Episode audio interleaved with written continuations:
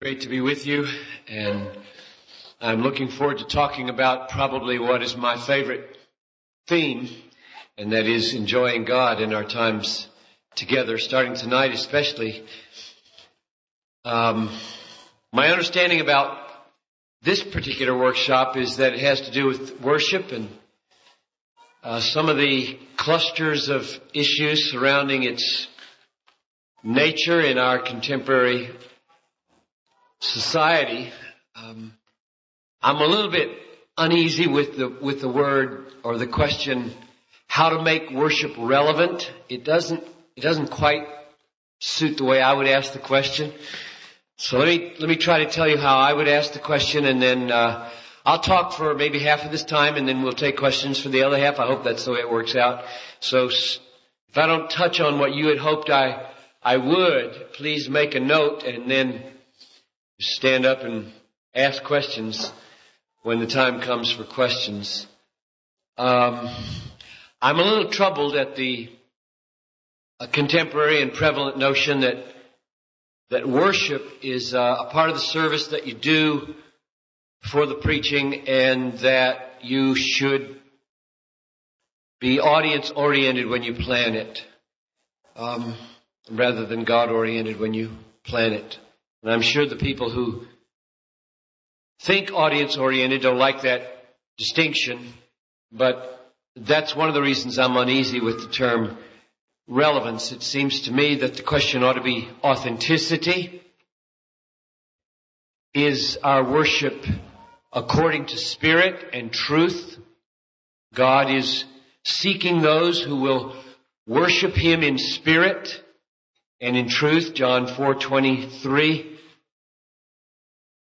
is it engaging people with the living God? Is that happening? Now I suppose if it's authentic, if it's in spirit, if it's according to truth, if people are really engaging with the living God, if it's deep, if it's profound, that what is meant by the word relevant will probably be happening. But maybe not. Because there are a lot of people who simply are not prepared to worship. They are not ready to worship. They are not going to worship no matter what you do. Because God hasn't done the work in their heart yet. And to provide them with an atmosphere or music or language that makes them feel good may not be the best thing for them. Because that's not necessarily worship. So that's uh, my orienting thought about the topic. And I think what I'd like to do is uh, ponder a little bit with you about the relationship between contemporary worship music and preaching. I'm a preacher. I really don't know much about music. I just know it's big, it's huge, it's relevant, it's what everybody's warring over these days. The worship wars that are out there and how you do your Sunday morning event is a big question. So I won't leave it behind, but I am a preacher mainly, and I want to, I, I frankly believe that the key to worshiping authentically and worshiping in spirit and worshiping in truth and worshiping engaged with God and deeply and profoundly is going to happen if the pastor is a man who worships profoundly, deeply, authentically, in spirit and in truth. If you have a worshiping pastor, the way I understand worship, it will become an authentic, spiritual, truth-driven, deep engagement with God among the people over time. And that isn't to say that the worship is, I mean, the music is irrelevant or that the leader of the music is irrelevant. It's to say that the, the lead pastor will over time shape that. Either by transforming the people who do it by the way he leads and preaches and worships, or by seeing to it that the right kind of person is put there so that it happens in accord with his heart happening. So, let me raise these questions, or let me begin this way. It seems to me, and you tell me in our question answer time whether you see it differently, that in the last 25 years, give or take five years, I'm not sure how to date it, there has been around the world, amazingly, now I've not been everywhere in the world, but at least let's say in the Western world, including South America, North America, Europe. I can't speak too much for Asia, but I think the little I've tasted, same would be true there. There has been an amazing worship awakening in terms of what you would call contemporary worship songs. You can go to London, Sao Paulo, Toronto, Minneapolis, and they're all singing the same songs. It is amazing. Songs, I mean, it's been long enough now so that some of these are kind of old fashioned. the contemporary worship songs. Songs like Jack Hayford's Majesty, Graham Kendrick's Shine Jesus Shine, and, and, and a whole array. I mean, there are thousands of these, but probably I could begin right now any one of these songs and you could without any lyrics sing them with me. Thou art worthy. Father, I adore you. Open our eyes, Lord. We worship and adore you. Thou, O Lord, art a shield about us. You are Lord, you are Lord. Lord, you are more precious than silver. I worship you, Almighty God. Probably I could begin any one of those. If you heard the tune coming out of my mouth and the songs, you'd join in because you've heard them somewhere and you've picked them up. They're simple. There are hundreds of good ones. There are thousands of bad ones. In fact, in fact, some of the, the grammatical poetical, musical efforts are deplorable. A fact which those of us who grew up on the likes of Do Lord should not exploit.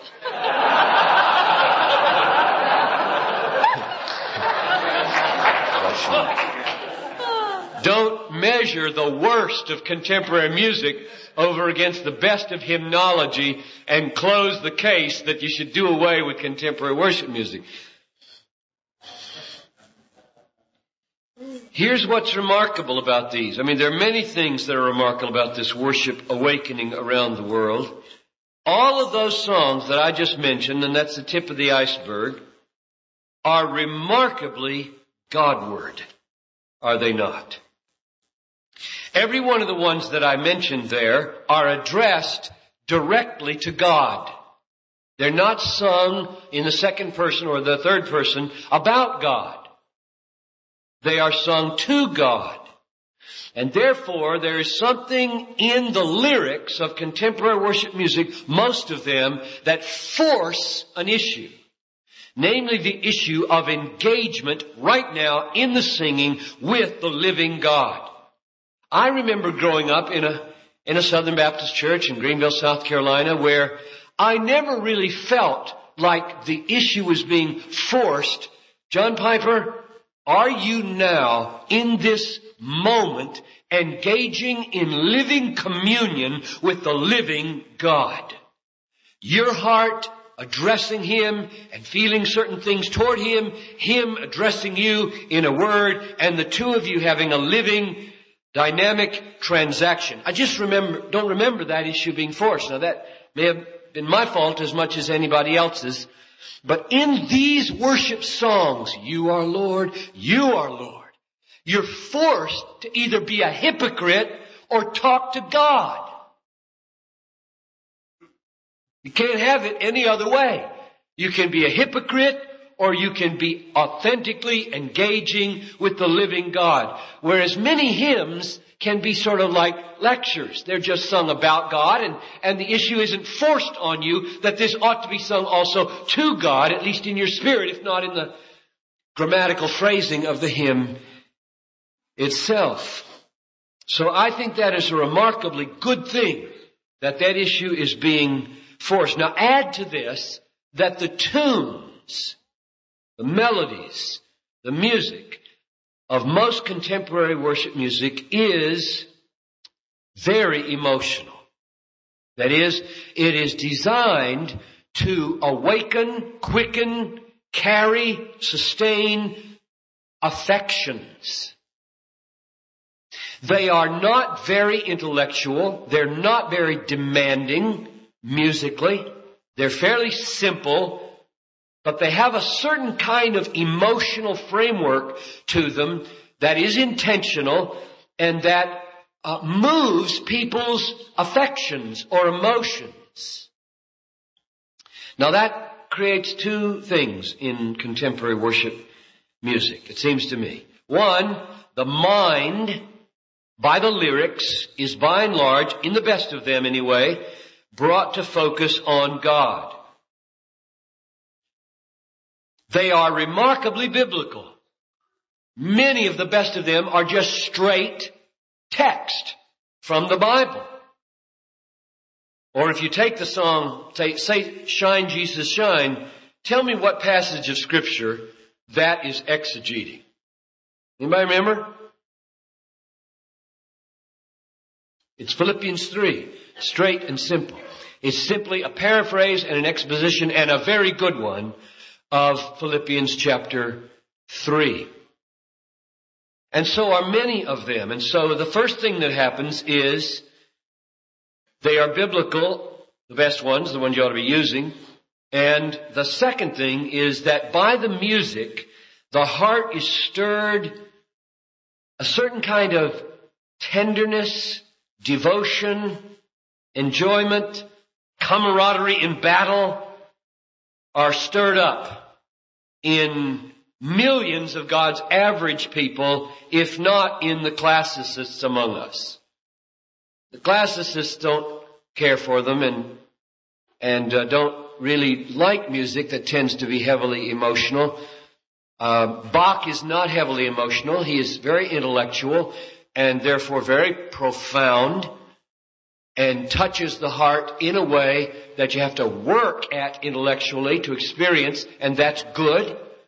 There's a place for that kind of demanding, high cultural Christian music. But woe to us if we despise the more immediate access to the heart through simpler music that gets at the heart more directly. It can be abused, but it can be used in wonderful ways. So, as we look at this um, worship awakening in contemporary worship songs around the world, uh, it stands out that the content of this is very largely God-centered and God exalting. In those songs that I mentioned at the beginning, He is Lord, He is risen, He is majestic, He is mighty, He is holy, He has conquered the power of death, He's a shield, He's our glory, He's the lifter of our heads, He's the King of Kings. He's the Lord of Lords. He's Emmanuel. He's great. He's wonderful. He's a rock. He's a fortress. He's a deliverer. He's a coming king. He's a redeemer. He's the name above all names. He's the Lamb of God, Messiah, the Holy One. He is our God and our God reigns. You cannot miss, unless you're absolutely prejudiced, that this music awakening is radically God-centered in the best of it. It is unmistakable. Whatever you think of the drums, whatever you think of the bass, and the amplification and the t-shirts and the blue jeans and the wires and microphones spread everywhere. Whatever you think of all that, you have to admit this music, by and large, is very Godward. It is very Godward. The character of God, the power of God, the mercy of God, the authority of God, and especially the intimacy of God as Father is struck over and over again in contemporary worship music at its best. So the hoped for effect through music and lyrics is an authentic engagement with God genuine, real, spiritual engagement. It's very hard for, for some of us in our generation. I think I, I find myself, I'm the oldest baby boomer in the world. Baby boomers are from 46 to 65. I was born January 11, 46. Tell me, in this room, if you were born between January 1st and January 11, 1946, raise your hand. One, two, three. So I'm the fourth oldest baby boomer in the room. Okay. Now we baby boomers, I think, are sort of, we're, we're people with a foot in two worlds. At least I am. Uh, I, they say if you remember what happened in the 60s, you weren't there.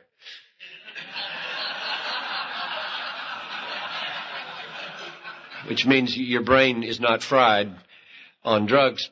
I do remember what happened in the 60s, and so I, I, wasn't there, and, and not having been there, that is, I was a believer and didn't get sucked into a lot of the sexual craziness and so on, but that means I really do have a foot planted in the historic, glorious hymnology of the church and won't give it up for anything at my church. And I am a child of my culture and a child of my musical age and a child of the ethos of North America, and therefore I find most contemporary music very attractive, frankly. I am very moved by it. And I'm 53 years old and it, I, I, unashamedly lift my hands in worship and sing to the best of it with the best of the young people. And so, um, I think that, uh, it's not bad to be that way. But I feel for those who don't have a foot in the contemporary world because it's very hard for a person over 53, 4, 5 to emotionally engage with God through certain uh, mediums of music. And I simply empathize very easily with that because there is some of it that I just can't connect with either.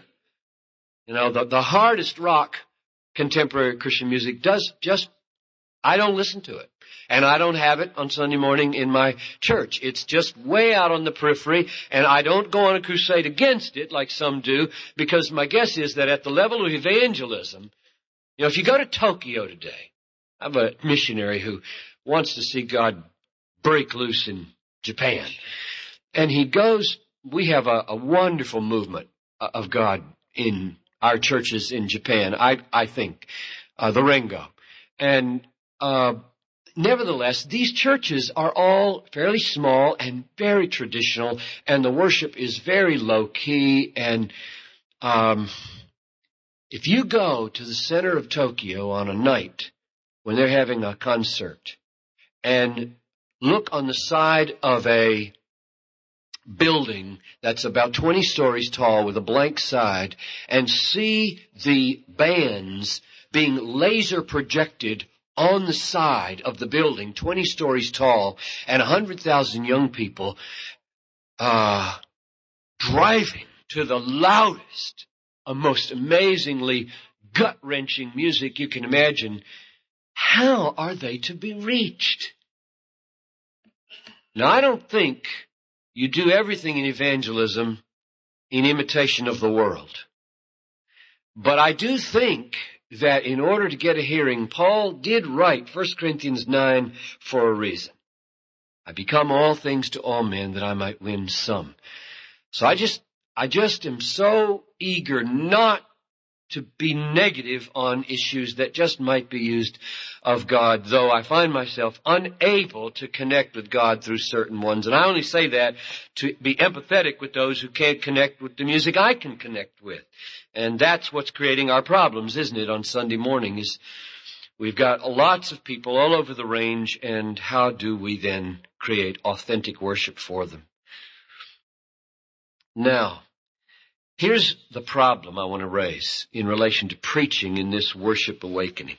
It seems to me that a remarkable fact is that while worship has been moving in the last 25 years Godward in its lyrics and intensely affectionate toward God in its music, preaching has been going the other direction.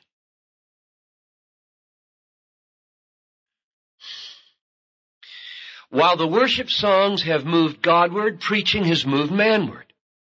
While the worship songs focus on our attention, focus our attention again and again on the character of God, His great works, preaching is focusing us on contemporary issues, personal problems, relationships. Worship songs lift us into the presence of God. Preaching tends to give advice on how to get along better on earth. So however you say it, there is a remarkable difference. I don't know anybody today who would say there has been a great preaching awakening in the last 25 years with most of the preaching today being Godward, God exalting, God magnifying, God centered, God saturated. I don't know of anybody who would assess the situation like that in the Western world. If that's true in your fellowship, you just tell me afterwards and I'll change my tune. At least here I will.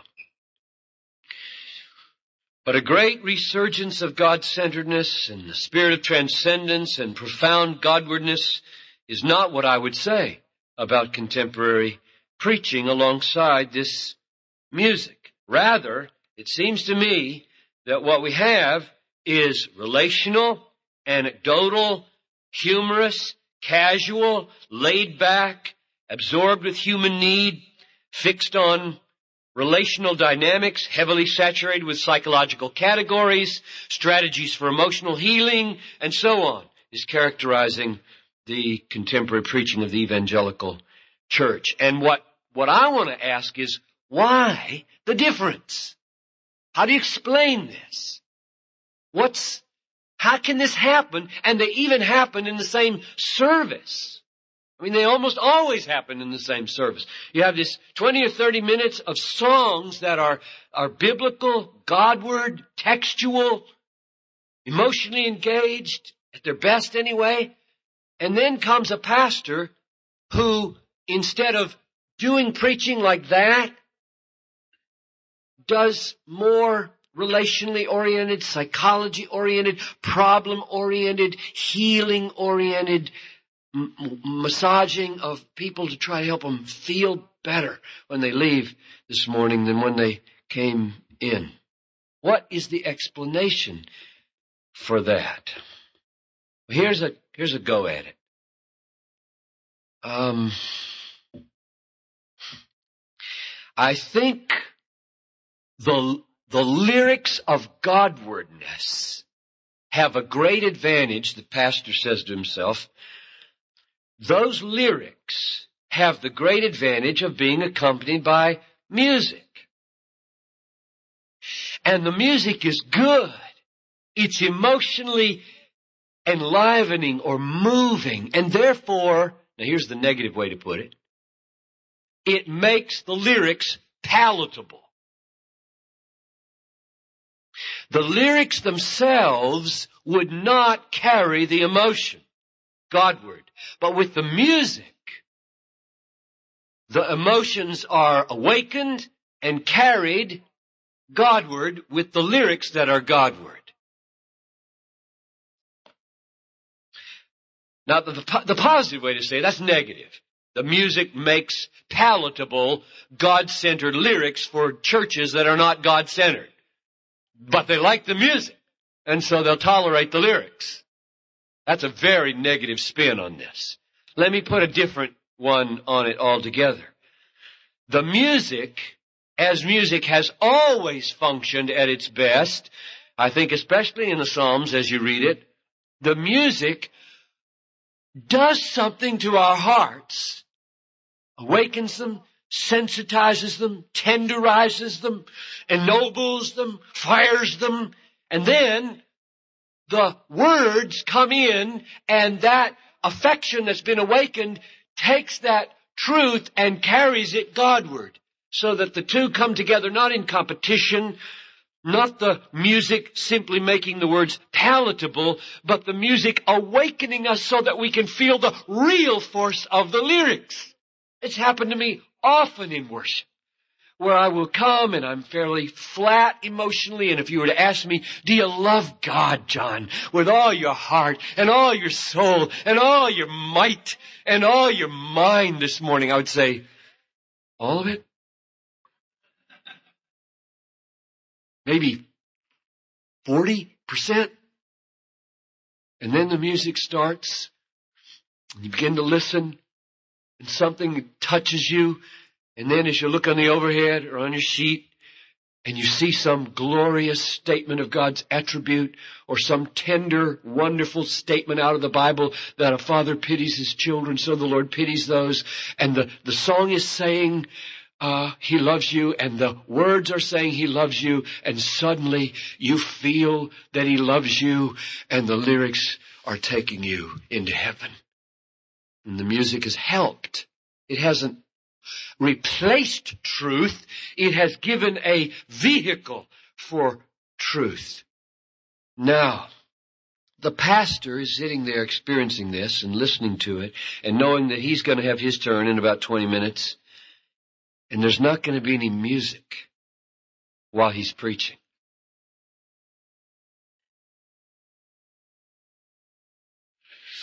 I really do believe this is a very big issue. He's thinking, I would love for this to happen when I preach. I want to speak truth from the Bible and I want to see people come alive to that truth. I want to see their hearts soar Godward on that truth. I want to see tears flowing down their faces when I talk about repentance. I want to see them mobilized with all power in boldness when I talk about God's relevance for the world. And there's not going to be any music to help me waken their affections. So what does he do at this point? He wants the same thing to happen. And a fateful choice is made by thousands of pastors at this point. I think he concludes, if I would just take a certain doctrine of God. His sovereignty, His grace, His love, His justice, His wisdom. And unfold it exegetically in exposition. I wouldn't get the same effect in my people as when they sing. So, what does he do? I think Many pastors at that point say, I want that effect. That's a powerful effect. So I will find the places in my people's lives where their emotions are already running high. And I will hook into that. Divorce, drugs, parenting and broken-hearted parents, anger, the big issue in marriage and personal life, success in business, depression, tension in relationships. Knowing this is where his people live, knowing this is their pain, knowing this is their joy, he says, if I can plant my sermon there and water it with enough anecdotes, enough empathetic talk so they know I live there too. I can hold their attention. I can bring tears to their eyes and I can make them feel like I care about them and like there's something relevant in the Bible for their needs. The pain in marriage, anguish of wayward teenager, stress at work, power of sexual temptation, breakdown of community, woundedness from past abuses, absence of intimacy of all kinds. The preacher knows these things will touch people. And so, it isn't primarily to accomplish something different than the first half of the service that he makes his fateful choice to be problem oriented, pain oriented, empathy oriented, rather than God oriented, it's because he wants to bring about the same thing. Now, positively, you could say to that, and we should say something positive about it first. Well, that's good to touch people where they are. Preaching that just talks about things that don't ever touch people where they are will not produce biblical fruit. Preaching is a connecting with people. But uh, negatively, I would say um, this. I think that the reason pastors shy away from doctrinal preaching and move toward empathetic, relational, psychologically oriented, helpful advice kind of preaching is because um, they themselves are not moved by doctrine.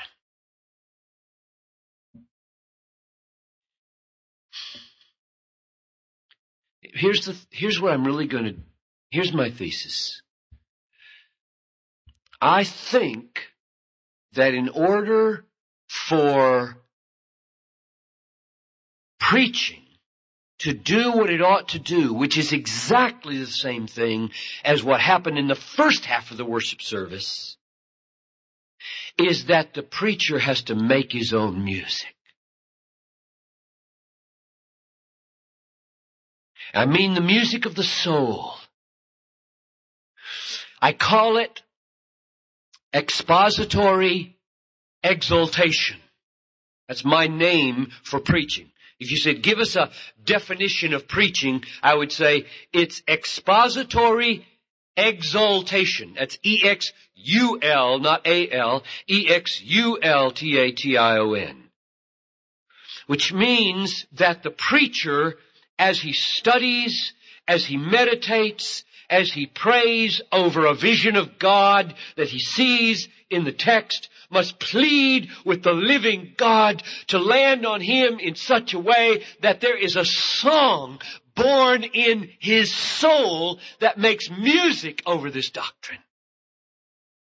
So that when he stands to speak of this glorious truth about God, there will be not a, a tune that has, that you could play on a violin or on a piano but rather there will be a spiritual music that his people will hear and the effect of that music in the pastor's soul will have the same effect as the keyboard and the guitars and the drums for the Godward lyrics of the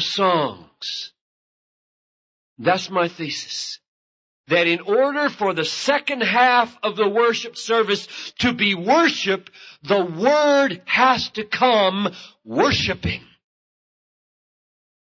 The word must come out of the preacher's mouth worshiping.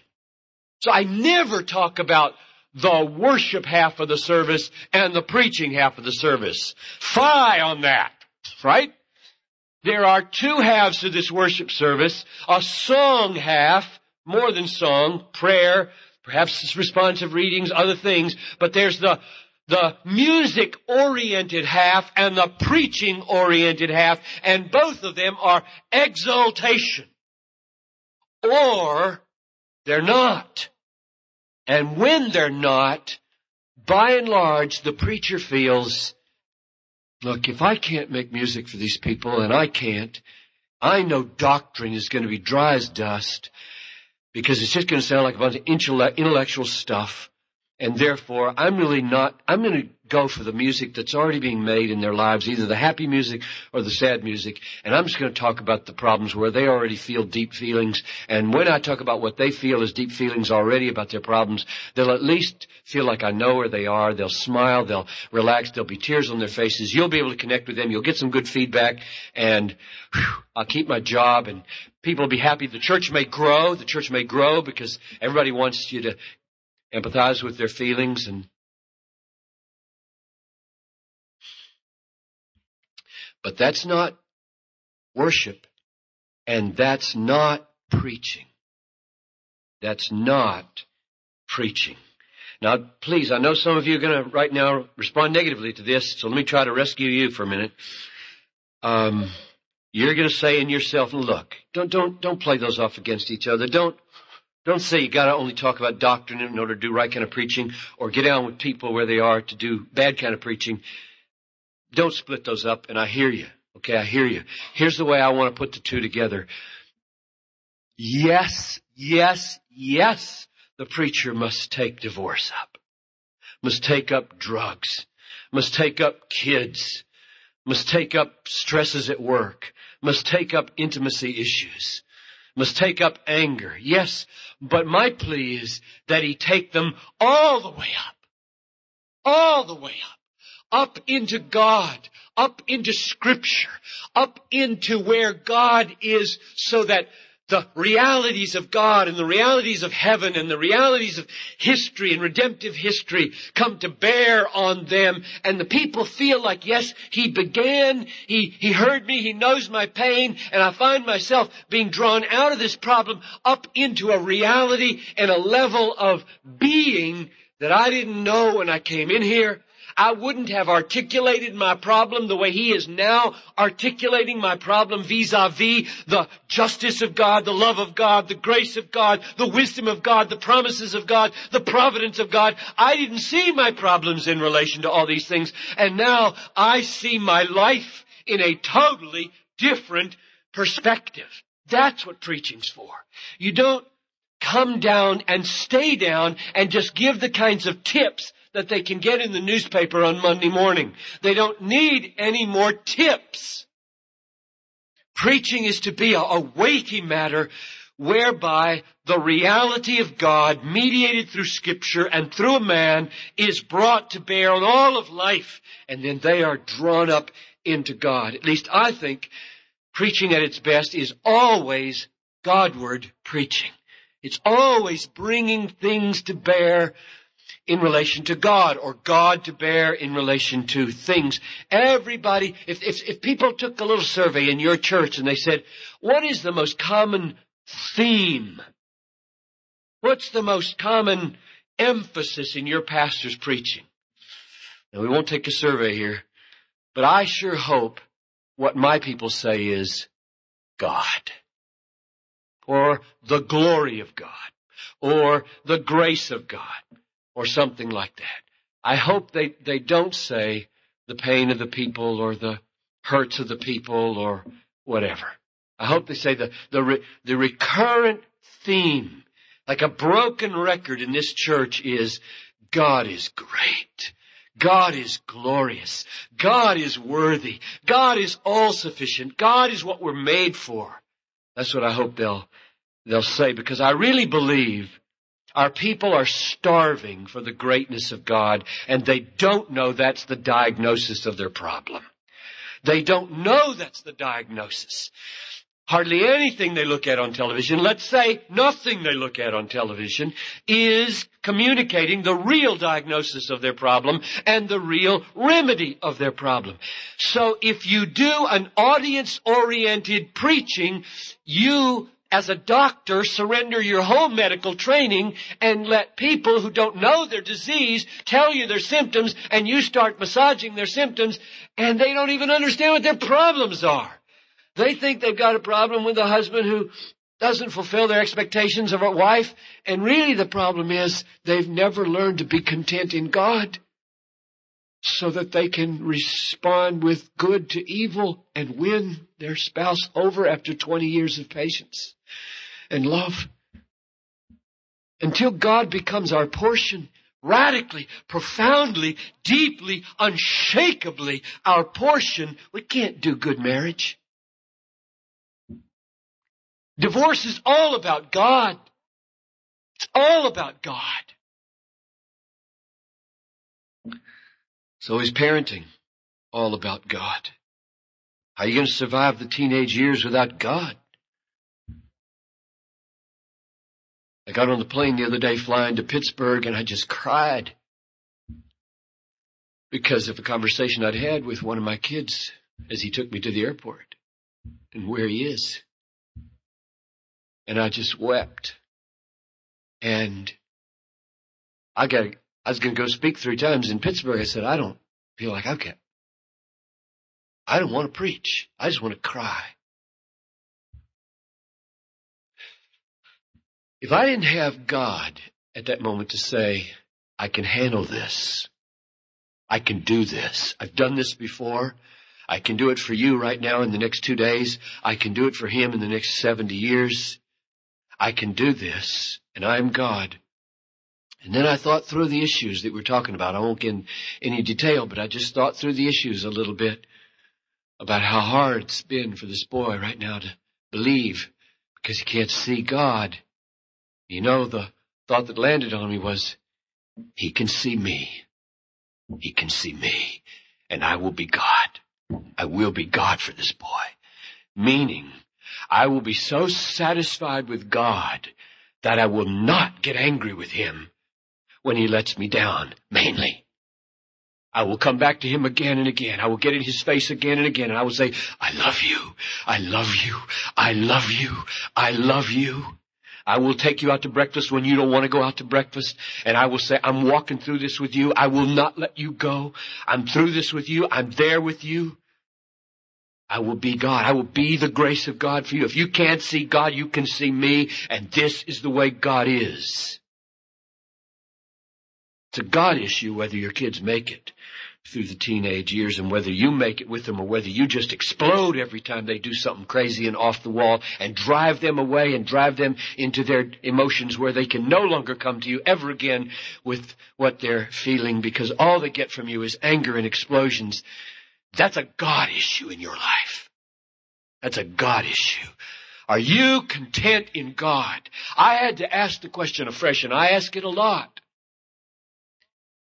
If I lose my boys, I've got five kids, four boys and a girl. If I lose my kids to hell, can I be content in God forever? You got to answer that question. Yes. Or you cannot parent them as you ought. And believe me, that's a gut wrenching, tear jerking, horrific question to answer. If I lose them all for eternity and have God loving me, will I be happy in heaven forever with God?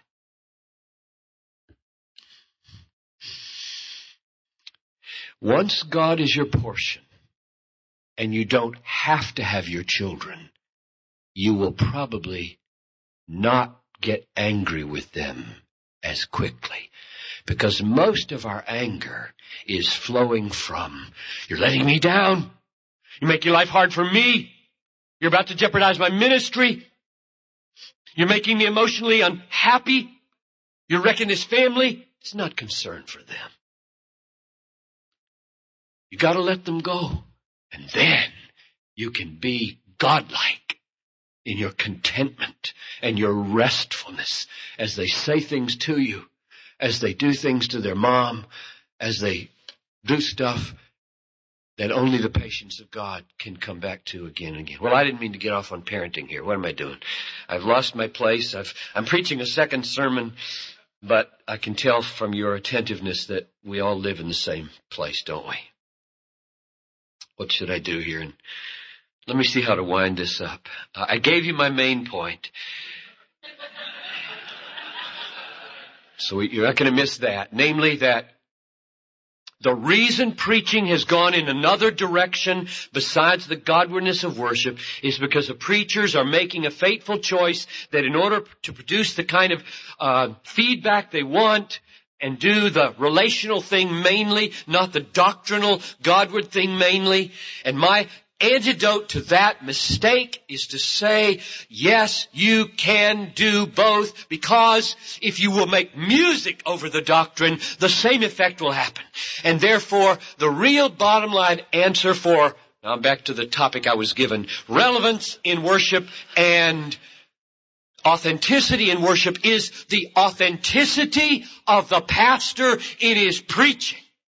I really believe that if you make music over the glory of God, if you make music over substitutionary atonement, if you make music over the grace of God in the salvation of sinners, if you make music over heaven, if you make horrible dirges over hell, if tears flow because of the music in your heart, they will sing with you as you preach. And the same effect will be happening at that moment as happened in the first moment. And this whole service will start to feel like one thing and it will be authentic and real and pr- I'm willing to be questioned about anything at our church or in my life or anything you've heard that stirs up questions.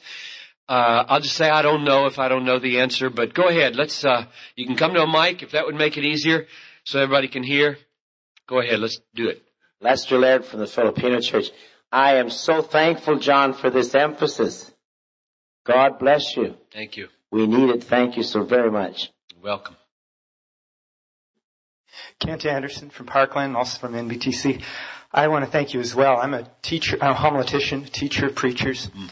and uh, I have been striving for a while to encourage the kind of uh, integration that you're talking about between exposition and exultation, between text orientation and uh, audience orientation, mm. uh, explanation and experience.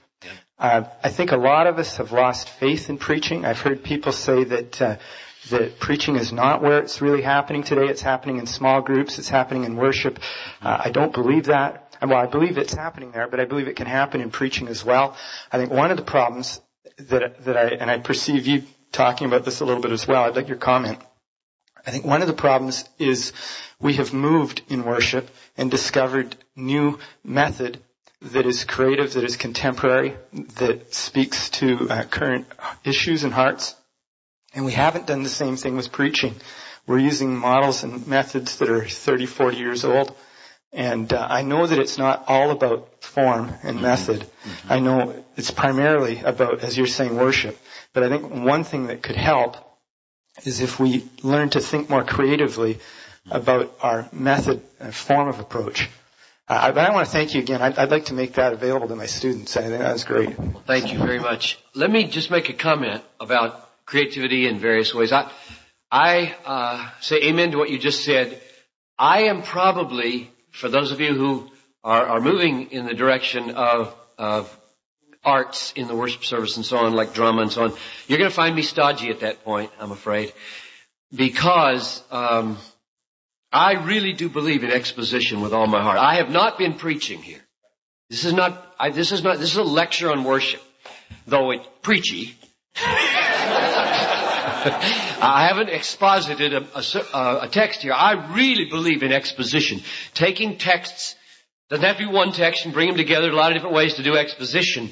But I really believe in doing exposition and that um, small groups and Sunday school classes and the body life of the church hangs on the health of the preaching ministry and they're not at odds with each other. Frankly, I, I, I am committed to speaking to my small group leaders once a month, every Tuesday, at the first Tuesday of the month. I get them together on Sunday night and I bring a, uh, inspirational message to all our small group leaders, about 70 of them in our, our church, and I say, I cannot do church without you. Preaching is not the be all and end all of the church. You must do one another ministry or you're not a New Testament church. Exhort one another every day as long as it is called today, lest there be in you an evil heart of unbelief leading you to fall away from the living God. I cannot do that on the, in the pulpit on Sunday morning, but I can give life to it. I can continually feed it. I can continually energize it by God's anointing, exposition, and exultation over truth so that those groups Sunday by Sunday are feeding off the Word of God and in corporate worship and Life happens everywhere in a church when it's happening in the message. And I'm a little bit squeamish about thinking that we should think that the, the main problem is finding a new method. And I don't think that's what you were saying necessarily, like let's tell more stories or whatever. It's, it's, I don't want to be negative on either side here because I tell stories, but, but I think authenticity and reality over exposition is the issue. People always say, what do you think is the key? What's the key to preaching? I just come back again and again and I say, reality, reality, reality. You know when a man is standing before you teaching about what he has read about or what he's appropriated profoundly in his own life, with his own kids, with his own marriage, with his own God, with his own worship, and it's reality, it's authenticity. At least baby boomers, we hate inauthenticity. We hate hypocrisy. And I think all humans do. Just some of us feel more strongly about it than others. and so, that's basically the message I'm going to have is that if I were teaching homiletics and I just finished a class on preaching that I teach at my church with six guys, and I just pled with them, know the word, be faithful to the text, and be radically real. And if you're talking about heaven, soar. And if you're talking about hell, weep. If you're talking about pain, feel pain. And if you're talking about joy, feel joy. And that's supernatural. You can't do that. Go ahead. Sorry, I get carried away. yes, sir. Max DeBeeson from Princeton. Thank you for everything you've said. I, I agree heartily. And seven years ago, when we went to where we are presently, I had to start evaluating some things. I was challenged uh, to be open-minded about change or new things or things that was not in my comfort zone musically or otherwise. So uh, I tried to be open-minded to consider these things, and I came to some conclusions that God was doing some things that maybe I wasn't necessarily used to. Hmm. Uh, and so in our church, we've had all kinds of music uh, happen uh, with groups coming in or different things, and I've been very open and found it to be a blessing. But the thing that I've found where I've gone different places, maybe you would comment on this aspect of contemporary music. It's not the style or it isn't the instruments. It seems to be the volume that has turned the older generation off a bit. Hmm. The young ones like it loud, but the older ones don't like it so loud, and maybe there's a balance to be achieved where it is more edifying to the older generation that otherwise, you know, they don't like it. Could you comment on that? Oh yeah, I'd be happy to comment on the volume issue. Um, um, two, two things maybe, and then we'll wind it up. One is we gotta help train people and here it takes very sensitive pastors and worship leaders of appropriateness of volume and intensity. Not all music should be loud. Not every psalm says, shout to the Lord. And so you shouldn't shout everything you say. A preacher who shouts everything he says will soon be turned off in a hurry. So there's, there are crescendos in reality, and at those moments we ought to reach a crescendo and then back off, otherwise the crescendo uses, loses all of its meaning. And the second thing is, besides appropriateness, is, do we really believe, well let me ask you this question. We asked about three years ago as we were assessing who we were, we said, what do we want to be the defining sound on Sunday morning during the first half of the worship service? In those days, the issue was, do we buy a pipe organ? We do not have a pipe organ. We don't have an organ at all. Though we have the most expensive synthesizer you can get, which sounds like one to me should organ be the defining sound? Many churches, you'd say, what's the defining sound in the first? They'd say, big organ. You know what the answer of our church was? The congregation singing. Which carries a very important implication for the worship band. Don't drown us out. Because the body of Christ lifting its voice in song is either what is smell a sweet aroma in heaven or not. Not the, the buttons being adjusted on these machines up here. That doesn't smell any particular way to God. But the authenticity and the energy and the reality coming out of those people's mouths and hearts, that smells good to God or not. So I think those two things, appropriateness and try to help them see we need your leadership. We need you. We're not putting you down. We need leadership. And you need to be heard. But if you drown us out, something theologically amiss is happening in the room. Now you, you call right now with what happens to these two fellows and